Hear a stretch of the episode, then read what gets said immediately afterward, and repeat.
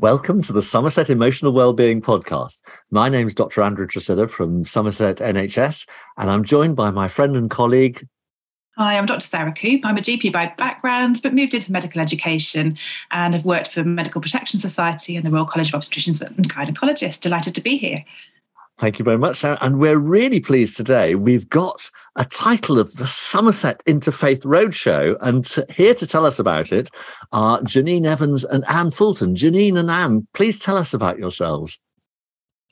Um, hi, I'm Janine Evans, and I'm the Interfaith and Belief Coordinator for Somerset Diverse Communities. Hello, I'm Ann Fulton. I'm the Spiritual Care Coordinator at St Margaret's Hospice Care, a very inclusive role. Fantastic. So, Janine and Ann, really great to have you um, today. Could you tell us a little bit? We know that the Interfaith Week is the 13th to the 20th of November, and that's happening nationwide. Why are we holding this week? Janine, can you tell us a bit about that? Okay, so um, I think the most poignant um, uh, point to go to this week is that we have our first um, uh, Asian British Hindu Prime Minister. And so, um, just from that perspective, to hold an event where the entire country is able to learn about the various faiths and beliefs um, that the people in our communities practice uh, is a really great starting point. But historically, it's also been about um, acknowledging that Britain is a, um, and the UK in general, is a place of varied faiths and beliefs and that if we want a cohesive society, um, we need to understand each other. Yeah, great. Ann, is there anything else you want to add about what Interfaith Week UK is? Uh, well, I agree absolutely with everything Janine says. Uh, my particular focus is from the hospice world, and every year Hospice UK reminds us of this week. And so it's fitting, I think, that um, St Margaret's Hospice, along with healthcare partners in Somerset, that for this occasion we are behind, we've, we've uh, had the impetus for uh, initiating this week. That sounds fantastic. And I, in our title, we've put the word roadshow. So, what's what sort of events are happening in the week? And tell us a bit more about the plans.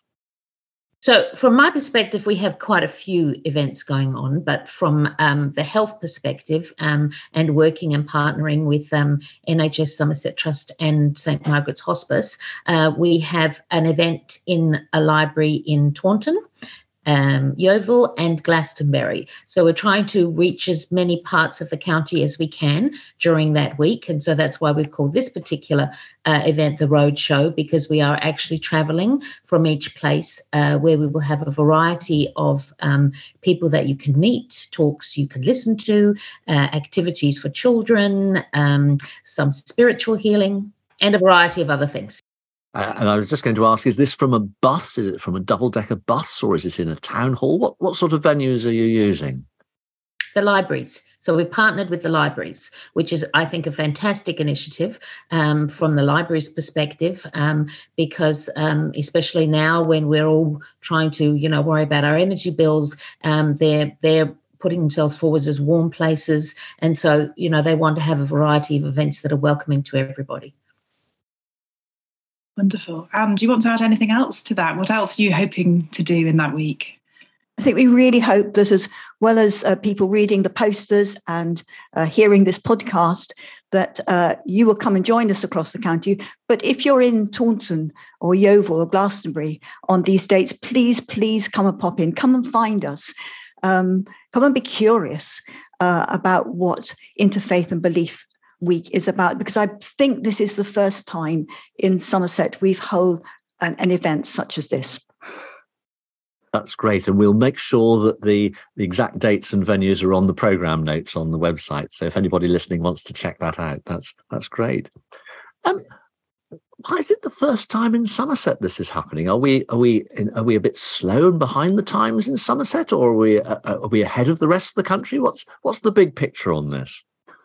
I think our celebration in Somerset is Janine's appointment. And this would not have happened without Somerset Community Council appointing an interfaith and belief coordinator.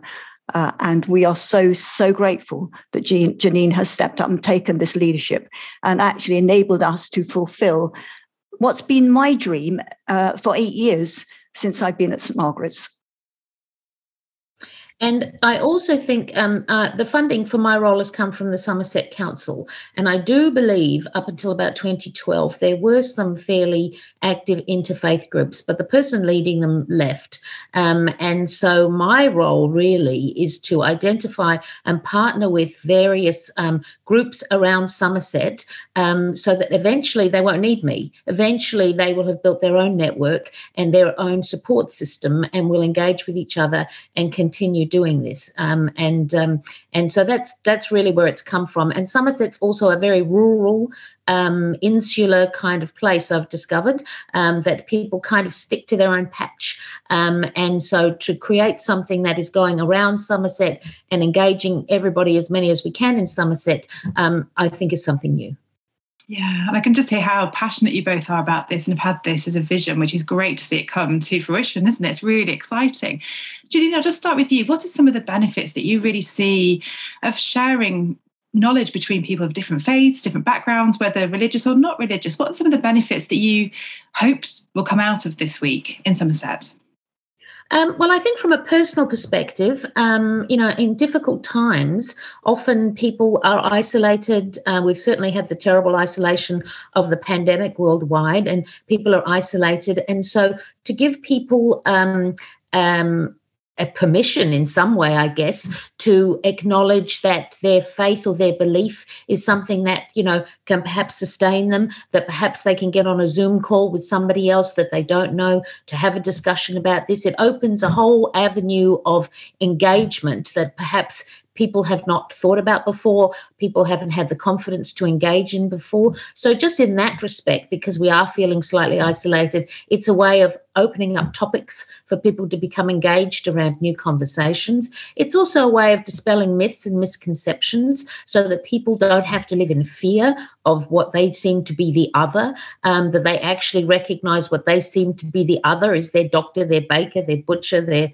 teacher, um, and um, and also to um, really emphasize that we can't make assumptions about people.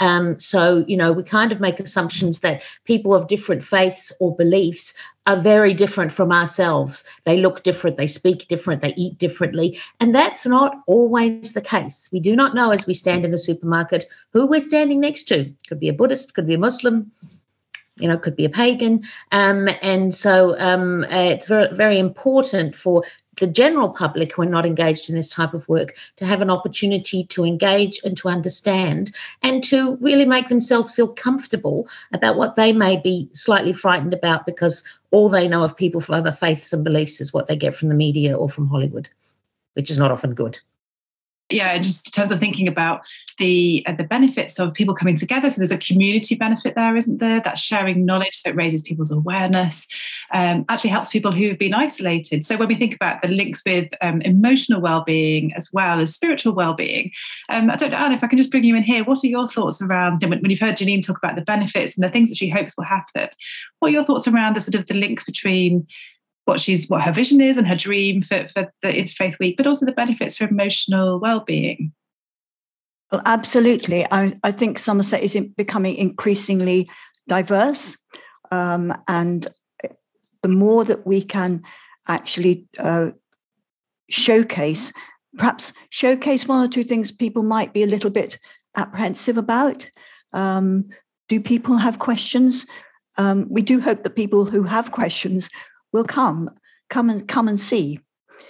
The other group that we would love to come and see are the children um, and the schools. We haven't this year uh, been able to involve schools in a big way, uh, for, partly for practical reasons.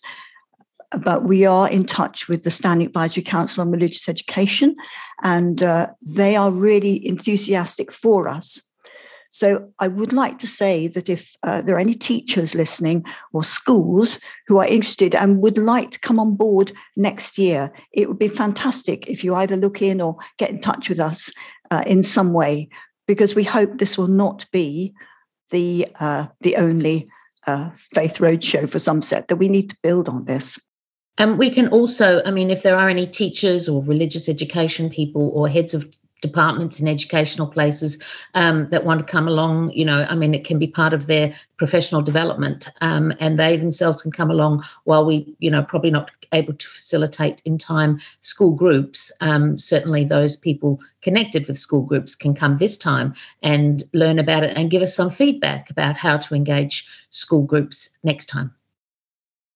Thank you. That's really interesting. Can I pick up a couple of themes that you've mentioned and just give a, a slight personal comment, but also leave some questions? So, um, the diversity is fascinating because I grew up in Somerset and I have to say that in the 1960s and 70s, I'm sort of giving away my age here a bit, um, born in 1958, very good year, um, um, there was not a lot of diversity. But interestingly, one of our one of our big employers in Somerset in the NHS, Yeovil Hospital, has probably got the most diverse population of many hospitals around the country, uh, which is really quite interesting. Um, and just moving on to the mo- point that you made, Janine, about other it is interesting how other becomes fear and other puts people into tribalism and other has been used down the ages to stigmatize to cause all sorts of problems. And yet we know in five ways to well-being that the first one is to connect and to connect to others. And we know from modern physics that actually everything is connected. So perhaps another human being other is actually in another aspect of of our human race of of who we all are together. And it's it's togetherness. I, I, those are sort of some wayward thoughts and i'd be very interested in any comments you've got on those. Uh, um, yeah i don't think that people ourselves other each other. I think it is the forces around us that other each other. Um, you know, politics, media, um, you know, Hollywood.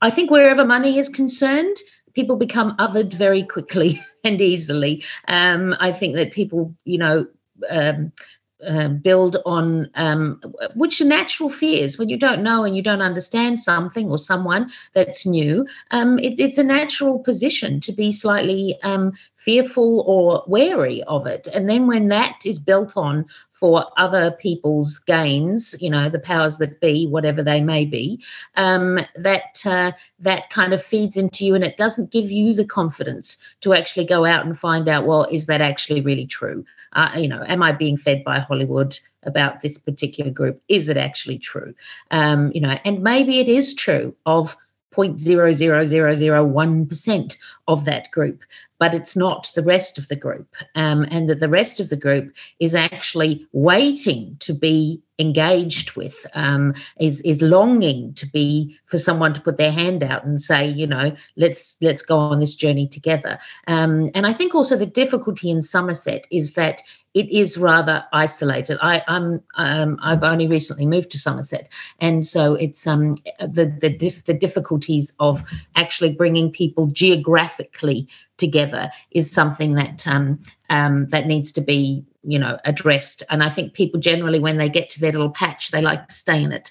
Um, and so to try and draw them out um, and that's of everybody you know whatever group you're with it seems to be how people in somerset live.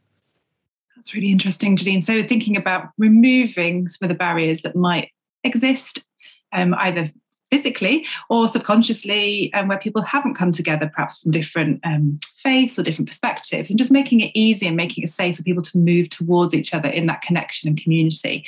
I guess if I was somebody who was going to come to one of the events at the libraries, what might I um, um experience? So if I was coming on my own, I might feel a little bit of anticipation or um, apprehension about it. How could you reassure me about what it'd be like and what, what would happen in, in that sort of event?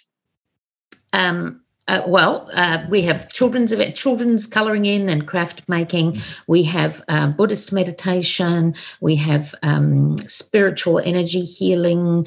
Um, we have uh, a talk by a Muslim who happens to be me. So I will talk about, um, you know, brief talk about the Muslim faith and how I practice my faith daily. Uh, we have um, another lady who's lived in Afghanistan, and she will talk about, you know, living in a society other than her own and and the challenges challenges and the joys that uh, that she faced. Um, so there's um, there's a there's a we have a living book which um, is a Baha'i lady where you can actually come along and borrow her for 10 or 15 minutes and have a conversation with her, either about faith or not, about her grandchildren, about really whatever you want to talk about. Um, so we have um, uh, we have a variety of things, I think, kind of from everyone. We have a short film that's being made where people of different faiths are um, uh, you know, going to be uh, talking briefly about about their own faith and uh, and how that impacts their daily lives. So there's there's quite a lot going on, um, and uh, and I think once you actually get there, there'll be so much for you to do that you'll forget that you're afraid and alone. Yeah, and that sounds really interesting. Like I said, there's a real menu of different um, activities, aren't there, and something really for everybody there. Just from your perspective, this is just your own opinion. What do you think people will find in common with each other who come from different backgrounds and different faiths? What do you think people might go away thinking, oh, I hadn't realised that, for example? Um, well, first of all, I hadn't realised Muslims look like you, sound like you. um, uh, you know, uh, the Buddhist gentleman that we've got as well is you know a white man from Somerset. So just those physical um, aspects that people will go, oh, you're not look how how I imagined you to look or speak or engage, um, but also just some very basic things about um, various faiths and what we have in common rather than uh, what we don't. So what unites us is far greater than what divides us. Um, and um, and I think just the general feeling and the atmosphere of people willing to talk about themselves, their work, their aspirations, their joys, their fears, um, uh, is, is a great space to be because you don't often engage that kind of welcoming environment where people are happy to speak to you about themselves and ask about yourself. Ask about you and find out about you. So it's a conversation um, that that we're really wanting to start to happen. Um, and uh, and I think that you know uh, if we start these conversations in schools it's a really good place to start because people who are in minorities um, you know feel empowered um, don't feel isolated. And people who are not in minorities learn how to be welcoming Thank you, Janine. And Ann, what would you like to add on to that about what people, what what's being learnt uh, as life skills, and also anything from the hospice's point of view? I mean, I, I think uh, we have a real duty to um, encourage our young people to be uh, interested and curious in the world in, in the widest sense, um, and the opportunity to uh, engage with people of uh, this term that we've used, the other, um, in our own locality, surely that is the, the very first place to start. On behalf of St Margaret's, I, I would like to say one particular thing. St Margaret's Hospice Care is now a movement across Somerset. Uh, we have two buildings, but the building is not the hospice. Our community nurse specialists are out in and across Somerset, and we are particularly seeking to enter those places, uh, those groups, minority groups, uh, who perhaps are not quite sure what a hospice is and perhaps would like to engage with us, but not quite sure.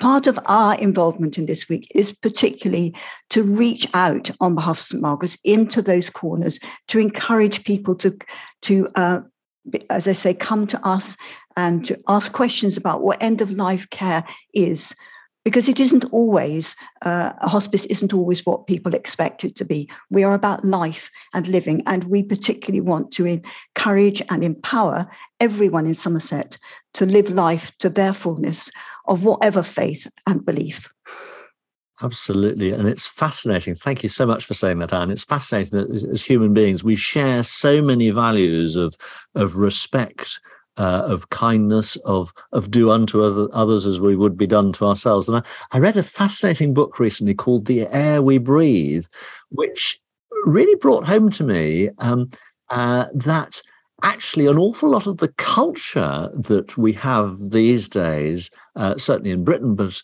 uh, across much of the world, is actually based upon what happened 2000 years ago. Uh, and that is really interesting that there's a backdrop uh, of we haven't mentioned Christianity yet, but Christianity behind quite a lot of cultural uh, norms and cultural expectations. But what's so important is that whatever faith we should choose to have, or whatever faith we don't choose choose to have, we are all part of the same family. We are all hardware beings with software, sorry, hardware bodies with software beings. And um, there's a there's a, a, Somerset resident who who writes considerably about topics like this called William Bloom, who lives near Glastonbury and writes. And he, I love his definition of spirituality at its core. And William Bloom's definition is spirituality is connecting to the wonder and energy of life, connecting to the wonder and energy of life, transcending faith, uh, but particularly uh, remembering what's maybe quite important. I'd be very interested in comments on what I've just said, please. Um, yes, I, I, think that's that's really true. And when we face difficult times, it's it's what we have inside. It's what we either follow as as a prescribed faith or our own belief system or a way of living that the people around us are engaged in. Um, it's the thing it's our it's our core that that really helps us through these difficult times. And in times when we can't be connected or in times when we're forced to be connected to go out and find a warm space because of our own energy crisis um, it, it's a it's something that that is within you and needs to be fostered and grown and nurtured, um, and to find that within the other person, um, no matter what they believe or don't believe, or I mean, everybody, and that's why we're the interfaith and belief network, because everybody lives from some central point of belief, whether it is, you know, um, an ancient one or whether it is some set of values that they and their family and their communities um, live by. There's something that actually drives us. Thank you. Ann, did you want to say something then? Uh, NHS research absolutely endorses what Janine's just said that uh, it is if when we uh, have our own sources of strength to draw on and uh, those things that we can fall back on uh, when life gets tough. And if we can uh, recognize those and um, inculcate and incorporate those into our lives right from a very early start, I think it's a really good um, way of, of falling back dur- during the whole of our life, and particularly, as I say, uh, at the end of life, when the chips are down, that we have our, our meaning, making our sources of strength, and um, our belief and values in the very widest sense. Thank you. And amidst the turbulence and noise of our busy, buzzing, doing lives, if we can take a moment just to be still within, and perhaps as long as you're not driving the machinery at this moment, if you're listening in, perhaps you'd like to put your feet flat on the floor and allow your spines to be comfortable and just take three slow, regular, rhythmic breaths using your tummy muscles, using your abdominal muscles. If we allow ourselves to find a place of inner stillness, perhaps actually things aren't far away from us. They're, we're actually starting to touch that that well of spirituality, that that uh, those aspects that are around us, but we can so easily become disconnected from. Sarah, last word as we come to an end. I just wanted to echo Ann's um, point you made a couple of, of comments ago, just around, you know, even in the hospice, you know, embracing life and living it to the fullness. And, you know, that can be difficult. We don't always have easy lives, do we? I, I saw a lovely quote that said, difficult paths often lead to beautiful destinations. And I think it's just, you know, finding things that really give us meaning um, and give us, like I say, that strength are what connects us as as human beings. And and yeah there's so much that you've said today for both of you. Just really want to thank you for coming on to this um, podcast today and for sharing your plans and your vision and your hopes and dreams for the interfaith week. And just really yeah hope that it goes it goes really really well. Thank you. Thank you. And janine we'll put some notes on the site. Is there anything any last word you'd like to say? Um, just because, just that there are events going on, and one really big one is a tree planting day with Exmoor Coastal Project in Minehead, a family day. Um, so if you go onto our website, which we'll give to you, you'll find the booking form there. So it's also about you know connecting with the earth as well. Thank you so much. Thank you very much indeed, Janine. Thank you very much, Ann. Thank you, Sarah. It's great to have all of you listening to us, and thank you for joining us on this really important topic. Bye bye, everyone. You've been listening to the Somerset Emotional Wellbeing Podcast hosted by Dr. Andrew Tresidder and Dr. Peter Bagshaw. The show was created by David Seeley and was produced by Rob Huns Music on behalf of the Somerset Clinical Commissioning Group.